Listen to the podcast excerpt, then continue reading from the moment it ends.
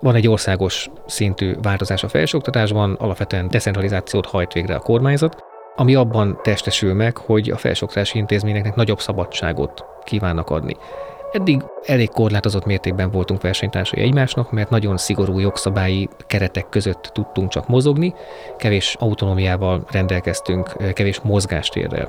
És az új rendszerben ez, ez egy eszköz, a felvételi eljárás megváltoztatása egy eszköz arra, hogy a felsőoktatási intézmények nagyobb mozgásteret, nagyobb szabadságot kapjanak arra, hogy meghatározzák, kiket is vesznek fel. A 2024-es változásokról készült táblázatok már felkerültek az ELTE-HURA, a www.eltehu per felvételi 2024 oldalon találhatók.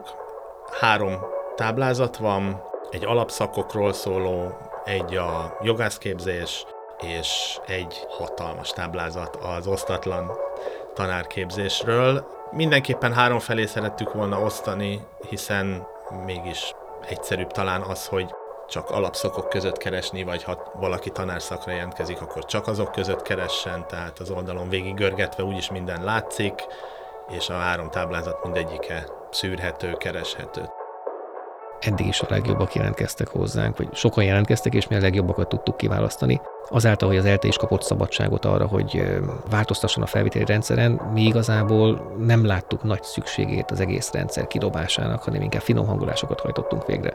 Ez jobban lehetővé teszi az egyes jelentkezői sajátosságok figyelembevételét, mondjuk úgy, hogy talán személyre szabottabb is lesz egy kicsit a felvételi pontszámítás rendszere, de hangsúlyozom, mi gyökeres átalakítást nem végeztünk ezen, mert nem voltunk abban érdekeltek, hiszen eddig is nagyon jól működött, és a legjobb hallgatók vannak nálunk az egész országból.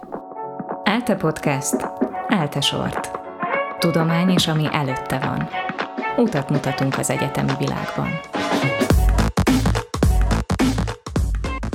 Sziasztok, ez itt az ELTE Sort, én Balázs Dóri vagyok, és itt van velem állandó műsorvezető társam Jamriskó Tamás is. Szia Tamás! Sziasztok!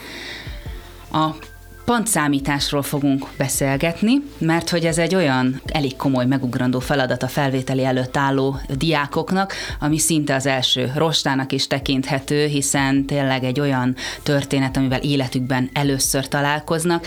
Én is, amikor vidéken járok az iskolákban és pályaválasztási napokon veszek részt, rengeteg olyan kérdést kapok, hogy hogyha ebből érettségizek, hogyha abból, hogyha nyelvvizsgázok, emeltezek, hogyan számítsam, merre, meddig, és ráadásul idén ebben még változások is várhatóak.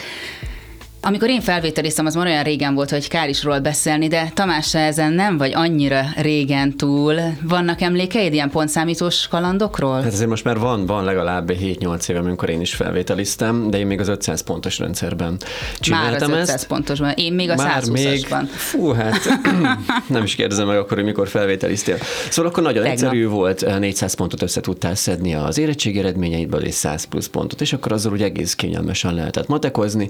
Már ott is azért voltak kicsit ilyen, ilyen, ilyen ködös megoldások, hogy akkor a bizonyítványpontok, érettségi pontok, hogy áll össze az emelt érettségivel az egész, tehát hogy azért azt mindenképpen szeretném aláhúzni, és ez egy, ez egy jó tanács is tőlem nektek a, a jövőben, leendő felvételizőknek, hogy ugye ez már egy felnőtt képzésbe fogtok jönni. Tehát ilyenkor érdemes ezeket a igen száraz, hosszú dokumentumokat átnyálazni, hogy értsétek, hogy jól értsétek. Mert nagyon sok információ kering egyébként a neten, Facebook Facebookon, Instagramon, egy tuti tippek, hogy hogyan vagy, tehát hogy nem. Van benne némi igazság persze, de, de azért mindig az a fix, amit egyébként az oktatási hivatal és a szükséges ehhez hozzáértő hivatalok leírnak. Szóval én még ebben felvételiztem, nem volt kifejezetten nehéz és bonyolult. Volt már ugye korábban a felvételőről egy adásunk, de most azért készítünk egy új verziót ebből, mert hogy 2023-tól, illetve főleg 2024-től egy jó nagy kavar következik majd a rendszerben, és hogy ezt egy kicsit eh, jobban átlássuk és megismerjük, ezért hívtuk meg a stúdióba Cseszregi Tamást, az ELTE oktatási igazgatóját. Szervusz Tamás! Szervusztok! Illetve itt van velünk még Nagy Robert, az elte.hu szerkesztője. Szia Robi! Sziasztok! Tamás, az elmúlt időszakban szerintem többször is tartottál már különböző előadást, fejtágítást házon belül és kívül erről az új rendszerről. Többek között az ELTE Festen, a ELTE Összegyetemi Pályaválasztó Fesztiválján is tartottál erről egy előadást. Ott a leendő hallgatókat a Csipke Rózsikából ismert Fülöp herceghez hasonlítottad. Mi a párhuzam a diákok és Fülöp herceg között? Ez a hasonlat onnan ered, hogy esténként sokat olvasok mesét a gyerekeknek, és a Csipke Rózsikai nagy kedvenc. Van a szereplő benne Fülöp Herceg, akinek van egy nagy célja, beszeretne jutni a palotába. És ezt a célját akadályozza egy áthatolhatatlan tövis erdő. Ezt a tövis erdőt, ezt átugrani, alulról, fölülről megkerülni nem lehet, ezen keresztül kell menni. És nagyjából hasonló a helyzet a jelenlegi felvételizőkkel is. Van egy céljuk bejutni a felsőoktatásba, bejutni az eltére, és ehhez az út egy átláthatatlannak tűnő, rendkívül bonyolult felvételi eljáráson keresztül vezet. De ezt nem lehet megkerülni, ez egy ilyen must do dolog, ezt meg kell csinálni, és ez az egyik hasonlat. A másik, hogy alapvetően Fülöp Herceg, ha bejutott a palotába, előtte egy új világ tárult fel. Egy új lehetőség. Megtalálta az igaz szerelmet, övé lett a fele királyság, és nagyjából azt gondolom, hogy az előtt is egy új világ nyílik meg, aki az eltérbe kerül. A cél tehát nem a felvételi eljárás önmaga, hanem hogy bejussál az eltére. Ha bejutsz az eltére, akkor persze megtalálhatod az igaz szerelmet is, de nagyjából egy királysággal is felér eltés polgárnak lenni. A harmadik, hogy hát Fülöp hercegnek vannak segítői, a három jó tündér. És hát mi magunkat azért nem hasonlítanám jó tündérekhez, de mi érdekeltek vagyunk abban, hogy a jelentkezők sikeresen keresztül hatoljanak ezen a bonyolult, átláthatatlan töviserdőn, ezen a felvételi eljáráson, és ahogyan Fülöp Herceget segítették a jó tündérek, mi is segítjük a jelentkezőket abban, hogy sikeresen áthatoljanak ezen az úton, ezen a felvételi eljáráson. Egyébként még mielőtt rátérnénk arra, hogy, hogy hogyan alakult át a felvételi rendszer, mi történik most ez? Miért volt szükség ennek az átalakítására? Van egy országos szintű változás a felsőoktatásban, alapvetően decentralizációt hajt végre a kormányzat, ami abban testesül meg, hogy a felsőoktatási intézményeknek nagyobb szabadságot kívánnak adni. Eddig elég korlátozott mértékben voltunk versenytársai egymásnak, mert nagyon szigorú jogszabályi keretek között tudtunk csak mozogni, kevés autonómiával rendelkeztünk, kevés mozgástérrel. És az új rendszerben ez, ez egy eszköz, a felvételi eljárás megváltoztatása, egy eszköz arra, hogy a felsőoktatási intézmények nagyobb mozgásteret, nagyobb szabadságot kapjanak arra, hogy meghatározzák, kiket is vesznek fel. Sok helyen lehet olvasni, hallani, tapasztalni, hogy az ELTE gyakorlatilag a magyar felsőoktatásnak az átlós hajója. Ugye ide a legjobbakat várják. Majd ez lesz egy kiegészítő kérdésem is, de akkor gyakorlatilag ebben az új rendszerben az ELTE jobban fog majd tudni szűrni, és ez miért lesz az intézménynek jobb, nyilván ebben részben benne is van a válasz, de miért lesz ez jobb a leendő hallgatóknak? Eddig is a legjobbak jelentkeztek hozzánk, vagy sokan jelentkeztek, és mi a legjobbakat tudtuk kiválasztani azáltal, hogy az ELTE is kapott szabadságot arra, hogy változtasson a felvételi rendszeren, mi igazából nem láttuk nagy szükségét az egész rendszer kidobásának, hanem inkább finom hangolásokat hajtottunk végre. Ez jobban lehetővé teszi az egyes jelentkezői sajátosságok figyelembevételét, mondjuk úgy, hogy talán személyre szabottabb is lesz egy kicsit a felvételi pontszámítás rendszere, de hangsúlyozom, mi gyökeres átalakítást nem végeztünk ezen, mert nem voltunk abban érdekeltek, hiszen eddig is nagyon jól működött, és a legjobb hallgatók vannak nálunk az egész országból. Mi a helyzet, vagy mit tudna mondani az ELTE azoknak a hallgatóknak, akik nem feltétlenül tartják magukat a legjobbnak, nincsenek kifejezetten kiemelkedően jó tanulmányi eredményeik, de mondjuk érdeklődnek matematika, régészet bármirent, és nagyon szeretnének az eltére jönni. Nekik ez az új rendszer jó, jobb, érdemes nekik ide felvételizni? Mit gondolsz, hogy látod a jelenlegi információk alapján? Ebben nincs változás, nem is lesz változás. Hat helyet lehet megjelölni, ez egy prioritási sorrend, jelölje meg mindenki első helyen az eltét. Ha bekerül, örülünk, ha nem kerül be, bekerül majd a második, harmadik, stb. stb. helyre. Úgyhogy mindenképpen mindenkinek azt javaslom, hogy elsőként az eltét jelölje meg. Jelölje meg azt az egyetemet, ahová legszívesebben szeretne bekerülni, ahol a legszívesebben szeretne tanulni. Uh-huh. Tehát akkor gyakorlatilag abban a, abban a régi megoldásban, hogy sorban rendezzük, és akkor ahová először bekerünk, oda tudunk menni, abban nincs változás. Így van. Akkor nézzük meg most már tételesen, hogy milyen változások várhatóak. 2023-tól kezdve kezdődnek ezek a változások, de itt még a jövő évben még nem ennyire markánsak, mint ahogy majd 2024-ben lesznek. Mi várható tehát akkor 2023-tól? 2023-tól a, a nagy változások első szelle fog elérni bennünket. Az első és legfontosabb az emelt szintű érettségi követelménynek a generális eltörlése, és minden intézmény maga meghatározhatja azt, hogy mely szakokon kíván emelt szintű érettségét megkövetelni.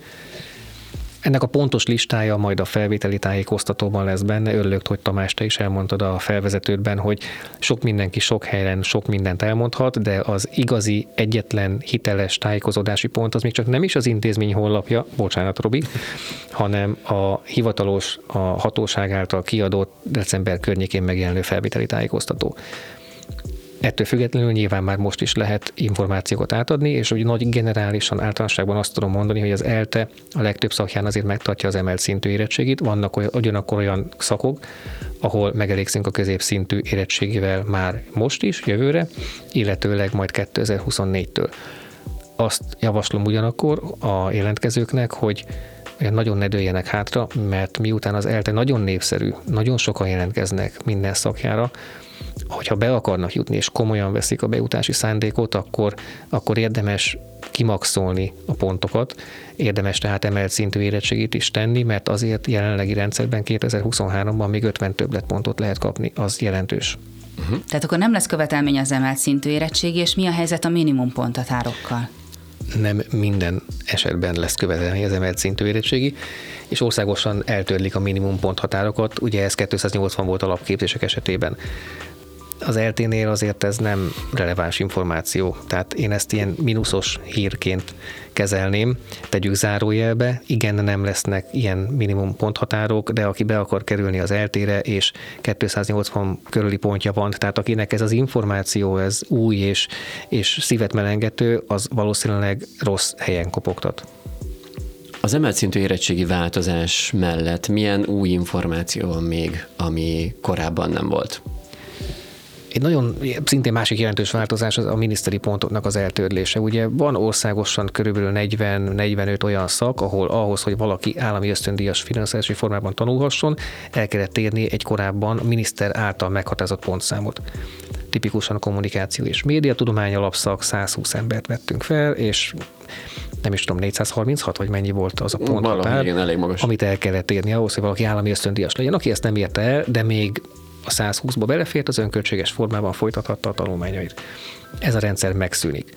Nem lesz tehát ilyen miniszter által meghatározott limit, viszont, és ezzel függ össze a meghirdetéseknek a megjelenítése, ebben is lesz változás. Ugyanis eddig a példánál maradva a kommunikációs média szakot úgy hirdettük, hogy nappali munkarendben finanszírozási formától függetlenül egy soron jelent meg a felvételi tájékoztatóban, ugye A per K, tehát A, mint állami ösztöndíjas, K, mint önköltséges, költségtérítéses.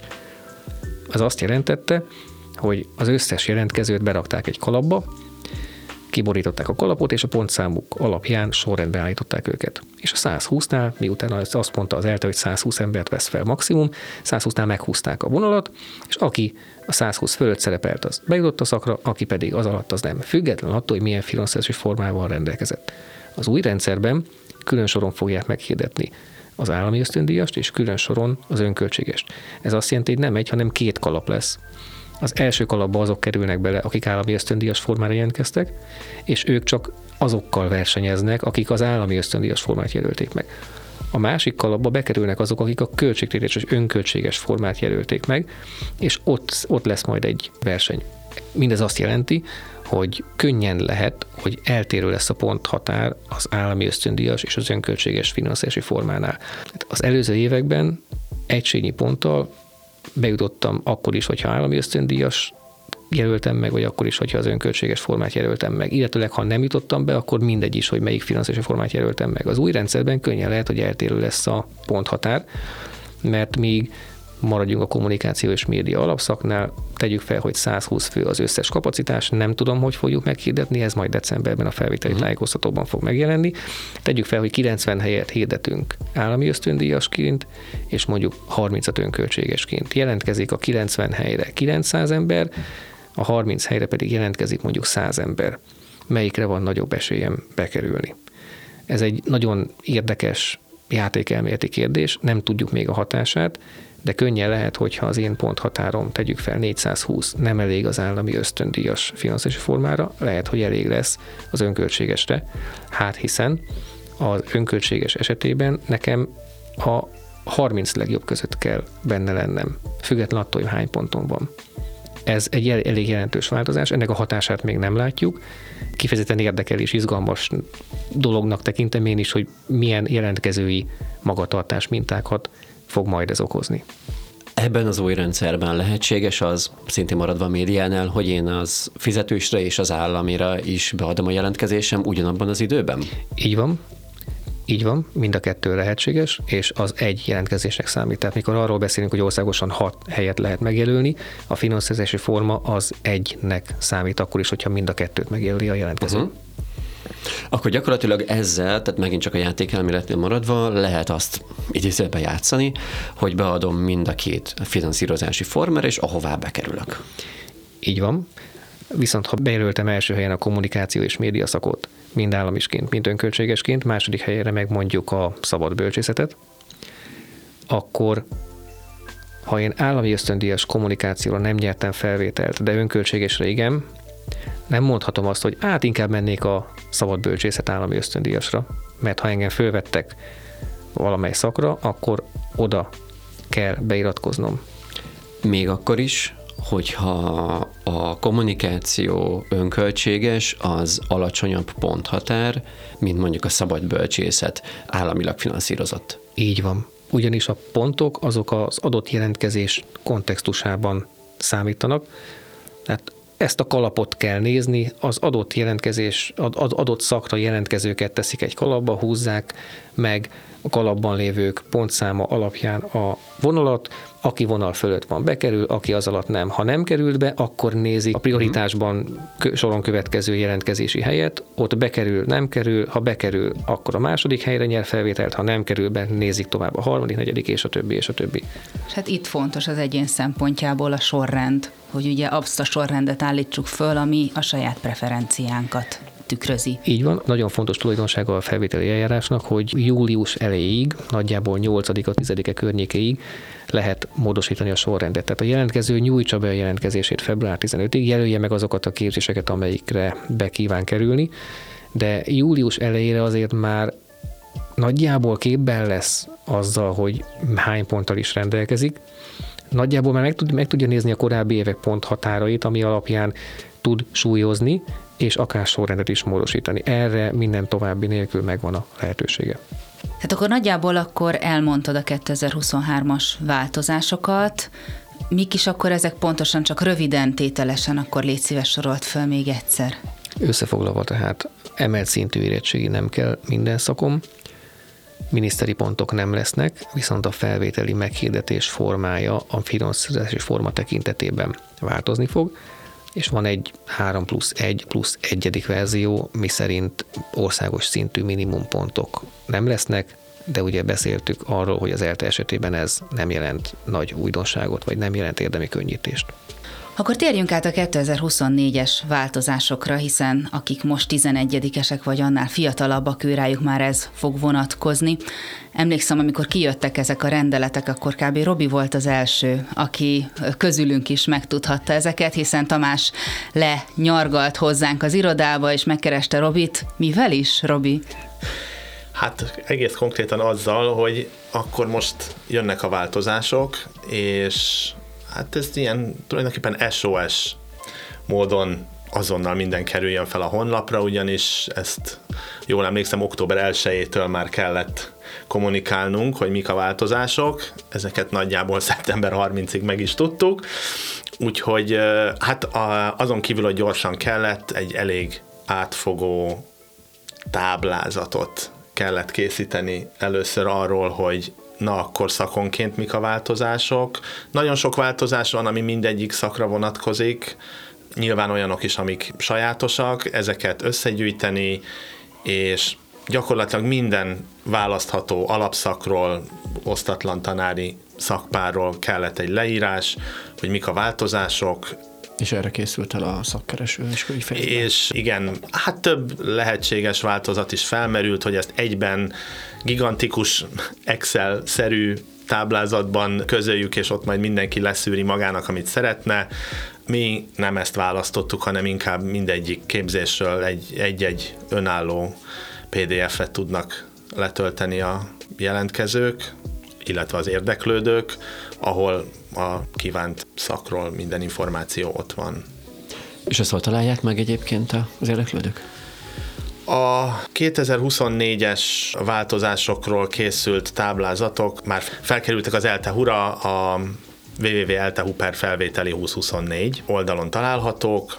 Három táblázat van, egy alapszakokról szóló, egy a jogászképzés, és egy hatalmas táblázat az osztatlan tanárképzésről. Mindegyik táblázatban lehet keresni, de amúgy működik a szokásos Ctrl-F billentyűpáros, amit bármelyik weboldalon tudnak használni és rákeresni arra a szakra, amire kíváncsiak. Mindenképpen három felé szerettük volna osztani, hiszen mégis egyszerűbb talán az, hogy csak alapszakok között keresni, vagy ha valaki tanárszakra jelentkezik, akkor csak azok között keressen, tehát az oldalon végig görgetve úgyis minden látszik, és a három táblázat mindegyike szűrhető, kereshető, tehát ott, ha valaki mondjuk beírja, matek tanár szeretne lenni, és beírja a táblázat keresőjébe, hogy mate, már is le fogja szűrni neki a táblázat azokat a szakpárokat, amit választ, amiket választhat, és egy 4-5-6 oldalas kis PDF-ben ott van minden információ képzési helytől kezdve a érettségi felvételi pontokig, hogy mi számít. Ugye a megrendelő igény az volt Robi irányába, és ehhez a mondatothoz kapcsolódnék, minden egy helyen legyen meg. Ne kelljen a jelentkezőnek innen-onnan összecsipegetni a különféle információkat, hanem ha kiválasztja az adott szakot, akkor ott exakt módon, pontosan jelenjék meg minden információ, ne kelljen különböző helyekről azokat összepadászni. Azt gondolom, hogy ezt Robiék nagyon sikeresen teljesítették. Igen, hát a lehető legegyszerűbben próbáltuk ezt közzétenni, tehát nem kell menüpontokban keresgélni, és nem szedtük szét karonként sem. Ennek a legfőbb oka az, hogy hát aki érdeklődő, az nem egy kar iránt érdeklődik, ráadásul ez nem is egységes, tehát bizonyos szakok, szakpárok más egyetemeken más karon vannak, mint az eltén, tehát az alapján nem is lenne értelme a keresésnek, úgyhogy szakra, szakpárra uh-huh. lehet keresni. Igen, gyakorlatilag ez eléggé megbonyolítaná magát a keresést, és amit ti is mondtak, hogy egyszerű, kompakt, elérhető. Ezt az oldalt majd fogjuk szintén kapcsolni, beleírni a podcastünknek a leírása, hogy az könnyen megtalálható legyen. Tehát akkor jól értem, hogy gyakorlatilag felmegyek erre az oldalra, hogyha mondjuk alapszakok iránt érdeklődő, matematika, tudom, geológia például, rákeresek, hogy Ctrl F, kidobja nekem, és akkor ott megvan abban a pár oldalas PDF-ben minden információ. Igen, hát a Ctrl F az ugye globálisan működik az egész oldalra nézve. Általában a három táblázatban azért enélkül is külön-külön lehet szűrni, tehát a táblázatok fejléce tartalmaz egy szűrő mezőt, ahova ha elkezd gépelni az érdeklődő, uh-huh. akkor azok a sorok jelennek csak meg, amikre keres. Ezek ugye fontos, hogy ezek a 2024-es feltételeket tartalmazzák. Egyébként az Eltehun amúgy is van egy felvételizőknek szóló aloldal, ugye a fejlécből az mindig elérhető ez a menüpont, ahol mindig az aktuális felvételi információkat megtalálják, tehát ezek november-december folyamán mindig frissülnek, idén nyilván a 2023-as információk lesznek ezen az oldalon, és pont ezért akartunk egy külön oldalt, hogy ne is keverjük meg a diákokat, hogy most akkor ez melyik évre vonatkozik, tehát az ELTE Huper felvételi oldalon mindig az aktuális felvételi időszak információi vannak, ezt pedig külön azért hoztuk létre, mert már tudjuk ezeket a változásokat, és akiket ez érdekel, azok így akkor rögtön megtalálják. Ugyanakkor nagyon fontos, hogy még mielőtt bárki elkezdené a 2024-es felvételi egyes szakra vonatkozó követelményeit bogarászni, előtte tájékozódjon a felvételi rendszer átfogó változásairól. Ezt a leírást az Oktatási Hivatal, az országos hatóság tökéletesen jól egy infografikával összefoglalta. Mi ezt nem is kívántuk újra gyártani, egyszerűen csak beágyaztuk erre a felületre, ez legelő legfelül található, tehát érdemes azt megnyitni, az egy kép, áttekinthető, átlátható, és ha azt sikerült megérteni, magunkévá tenni, milyen szinten történnek változások, akkor lehet az egyes szakokra nézve ezt lefordítani és apró pénzre váltani. Igen, és egyébként is mindig utalunk rá, hogy bővebben, részletesebben a felvi.hu-n lehet tájékozódni, ott mindig minden fent lesz. Tehát mi igazából nem lemásolni kívántuk a felvihút, nem is lenne értelme, csak összezavarnánk az embereket, hogy melyik információt hol keressék. Alapvetően minden információt megtalálnak a felvihun, mi abban szerettünk volna segíteni, hogy aki egyben szeretné látni az eltére vonatkozó feltételeket, az ezen az oldalon megteheti. Mert hogy igazából azt elmondtuk ugye, hogy ez a táblázat, ez a 2024-es változásokat tartalmazza, az LTT érintő változásokat, ez ugye azért is fontos, mert ahogy az elején elmondtad, tehát nagyon sok minden intézményi kézbe került. Össze tudnád foglalni, hogy nagyjából milyen változások várhatóak az ELTE esetében 2024-ben? Az első és legfontosabb, hogy minden egyes intézmény saját vizsgákat saját pontszámítást, saját rendszer, saját szempontokat fog tudni érvényesíteni. Ezek sok tekintetben hasonlítanak majd egymásra, de arra tökéletesen alkalmatlanok lesznek, hogy összemérjük az egyes intézményi pontokat egymással. És ezt nagyon fontos leszögezni. Tehát még a jelenlegi rendszerben, vagy 2023-ban releváns információ, hogy én nekem volt 420 pontom, az az eltén elég volt, másik intézményben nem volt elég, vagy fordítva, addig ez 2024-től irreleváns információ lesz. Felejtsük tehát el azt, hogyha valaki az eltén rendelkezik 420 ponttal, Szegeden 410-zel, Debrecenben meg 460-nal, azok nem összemérhető információk, azok csak az adott intézmény felvételi rendszerében lesznek értelmezhetőek. Ugyanis szakos szinten lesznek meghatározva azok a követelmények, amiket a jelentkezőnek teljesíteni kell. Ha tehát én jelentkezőként az anglisztika alapszakra kívánok jelentkezni Szegedre, Pécsre, Debrecenbe és az eltére, akkor mind a négy intézménynek sajátos követelményei lesznek, hasonlítanak egymásra, de sajátosak lesznek. Ugye egyik oldalon vannak ezek a tanulmányi pontok, az öt tantárgy a középiskolában, aminek az utolsó két év végi eredménye számít.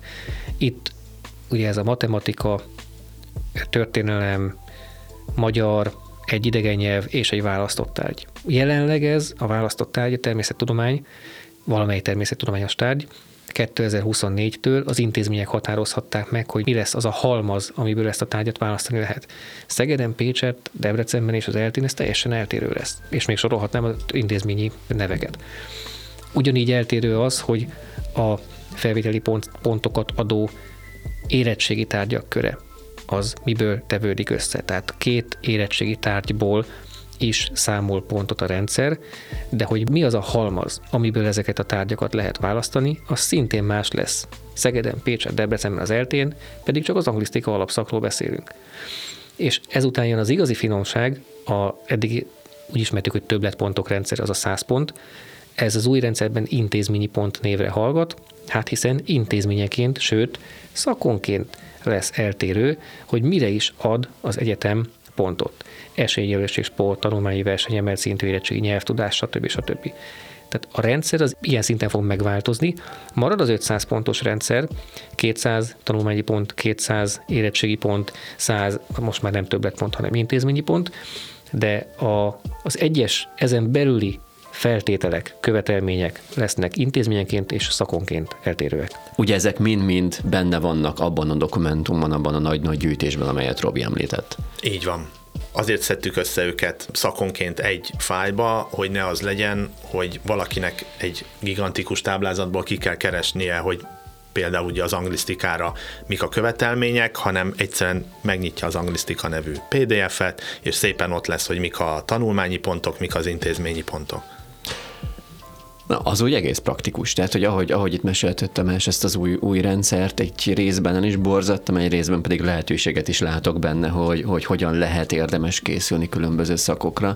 De akkor itt gyakorlatilag így a, a mozgástér az, hogy milyen új területen kell a leendő hallgatóknak gondolkodni, matekozni, mire, hogyan jelentkezek, az jelentősen megnő.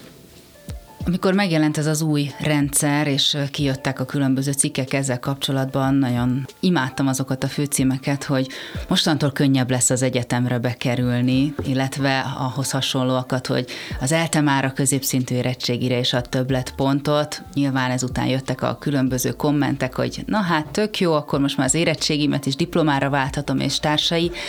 Valóban könnyebb lesz ettől egyébként bekerülni az egyetemre, illetve kérlek mesélj erről a középszintű érettségi többletpont kettőséről. Szerintem a legjobbakhoz tartozni sohasem könnyű, azért mindig meg kell küzdeni, úgyhogy senki ne dőljön hátra az új rendszer hallatán. Az eltére bejutni az mindig is egy kihívás, megéri, megéri küzdeni, de mindig is egy kihívás lesz. Ami az érettségi szintjét illeti, 2024-re is igaz az, ami már 23-ra igaz volt, hogy lesznek olyan szakok, amelyeken nem kötelező az emelt szintű érettségi. Sok szakon ugyanakkor az ELTE előírja ezt, és a szakok mondjuk úgy inkább többségén előírja ezt. Ami a jelentős változás 24-ben, ez viszont országos, független az intézményektől, az az érettségi értékének a számítása. Jelenleg ugyanis, és 2023-ban is ez a helyzet, ha én jelentkezőként írok egy mondjuk 67 százalékos középszintű érettségit, akkor arra kapok 67 pontot. Ha emelt szintű érettségit írok, és 67 százalékos emelt szintű érettségit írok, akkor arra szintén 67 pontot kapok. Plusz kompenzálja a rendszer 50 többletponttal azt, hogy az emelt szintű érettségét mégiscsak nehezebb letenni, mégiscsak más, több tudást igénylő műfaj. Az új rendszer nem számol ezzel a többletponttal, hanem már eleve érvényesíti az emelt szintű érettségi nehézségi fokát, elismeri az emelt szintű érettségi nehézségi fokát azzal, hogy a középszintű érettségén elért százalékot csak kétharmados szorzóval ismeri el pontként. Tehát, ha én középszintű érettségén elérek 100 százalékot, akkor azon 67 pontot fogok kapni és hogyha emelt szintű érettségén 67%-ot érek el, akkor is 67 pontot fog kapni. Gondoljunk bele, aki meg tudja csinálni a középszintű érettségét 100%-ra, az nagyon jó eséllyel megcsinálja az emelt szintűt 67%-ra, vagy jobbra. És így jön az eltének a saját pontszámítási rendszere, miszerint mi még ezen felül is elismerjük az emelt szintű érettségi eredményt többletpontokkal. Nem egységes ennek a rendszere az eltén belül, de általánosságban az mondható el, hogy továbbra is 50 pontot adunk az emelt szintű érettségért. A rendszer arra ösztönzi a jelentkezőt, hogy eleve az emelt szintű érettséginek fusson neki, hiszen jobb a pontszámítási rendszere ennek, mint a középszintűnek, és ha ezt sikerül 45%-osra teljesíteni, akkor még az eltén kap többletpontot is.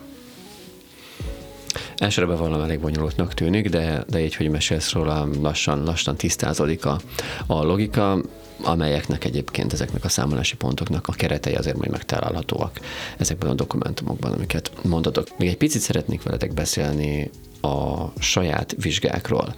Milyen jellegű saját vizsgákra készülhet, készülhetnek a, a felvételizők? Tehát, hogy azt is szabályozza valami, vagy mondhatja mondjuk a fedett pályás messzenéző szak, hogy akkor kell a felvételihez mondjuk tíz köt lefutni a kampusz körül időre?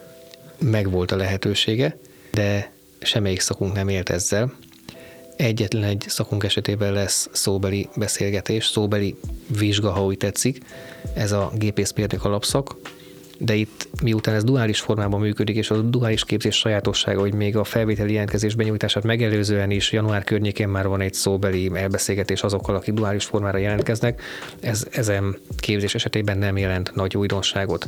Egyéb iránt, mint mondtam, mi az eltén úgy láttuk, hogy jó ez a rendszer, ahogy van, és a finom hangolásnak nem volt része az, hogy szóbeli felvételi vizsgákat előírjunk. Ami újdonság lesz, az az, hogy munkatapasztalatra is fogunk pontot adni, Jellemzően azon szakok esetében, amely szakokat levelezős vagy estis munkarendben indítunk, ugye mögött az a nagyon egyszerű logika húzódik meg, hogy akik levelező esti képzésre jönnek, azok általában már dolgoznak, nagyon sok esetben azon a szakterületen, amelyre vonatkozóan a diplomát meg kívánják szerezni, tehát nem csak, hogy munkatapasztalatuk van az adott szakterületen, és ezért többet pontot kapnak, hanem adott esetben a felvételt követően még kreditelismerésre, validálásra is, a munkatapasztalatuk validálására is lesz majd lehetőség.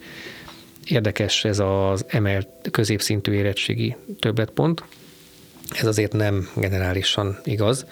Vannak olyan szakok, ahol azt láttuk, hogy azok, akik elérték a középszintű érettségére 80%-ot vagy jobbat, ugyanolyan jól tudnak haladni a tanulmányaikban, mint azok, akik egyébként emelt szintű érettségét tettek. És úgy gondoljuk, hogy ezen kört érdemes többletpontokkal illetni. Ezek a jellemzően a tanárszakok, a természettudományos képzések, és némely társadalomtudományi és műszaki területek, tehát nem generálisan igaz ez az eltére. Tehát ezek szerint az ELTE, mint nagy intézmény megnézte azt, hogy eddig milyen tapasztalatai vannak, voltak a felvételizőkkel, amit most te is említettél, hogy ki hogyan teljesít, és gyakorlatilag ez került egyfajta méltányosításra, egyenlősítésre mert azt gondolom, hogy oké, okay, hogy bonyolult, tehát elsőre tényleg nekem is borzasztó, hogy két diplomával álltam mögött, hogy ezt így átlássam, de valahol pedig, hogyha, hogyha mondjuk így szeretnék egy, egy mondjuk médiára beiratkozni, akkor már jelentős szakmai tapasztalatot például el tudok számoltatni. Vagy hogyha akár a tanulmányaim miatt, vagy mondjuk például nem volt fakultáció az iskolámban, nem tudtam mondjuk emeltezni, menni valamilyen, valamilyen tárgyból, akkor, akkor ott is kaphattok, kapok valamilyen kompenzációt az egyetemen, hogyha jól tanul, tanulok és akarom csinálni. Választjuk ketté. A felvételi pontszámításnál akkor, hogyha a szak indul részidős formában, tehát estén vagy levelezőn, akkor lehet munkatapasztalatért majd pontot uh-huh. kapni 2024-től. Pontos. És ettől teljesen független a validáció. Van egy országos, sőt Európai Uniós, Európai Felsőoktatási Térség szintű változás a krételismerésben. Korábban az volt, hogy ez nem tartozik szorosan a felvételi eljáráshoz, de talán érdemes szót ejteni erről. Korábban az volt a, az ökölszabály, hogyha a tudás 75%-ban megegyezik, akkor el kell ismerni.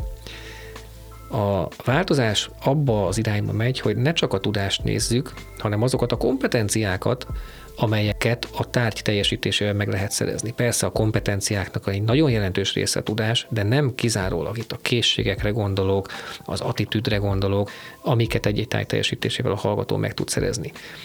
Ha én hallgatóként bejövök az egyetemre, és azt mondom, hogy kérem szépen ezekkel a kompetenciákkal én rendelkezem, hát hiszen már tanultam. Vagy dolgoztam és így szereztem meg.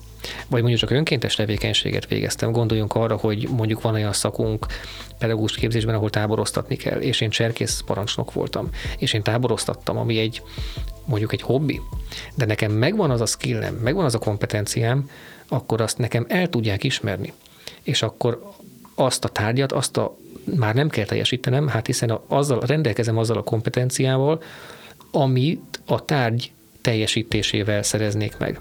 Ezt nevezzük validációnak, és üles léptekkel haladunk az egyetemen is abba az irányba, hogy ez minél szélesebb körül legyen. Ez tök jó fej dolog, és ugye ez nem csak a levelezősekre, illetve az estisekre vonatkozik. Így van, ez mindenkire igaz.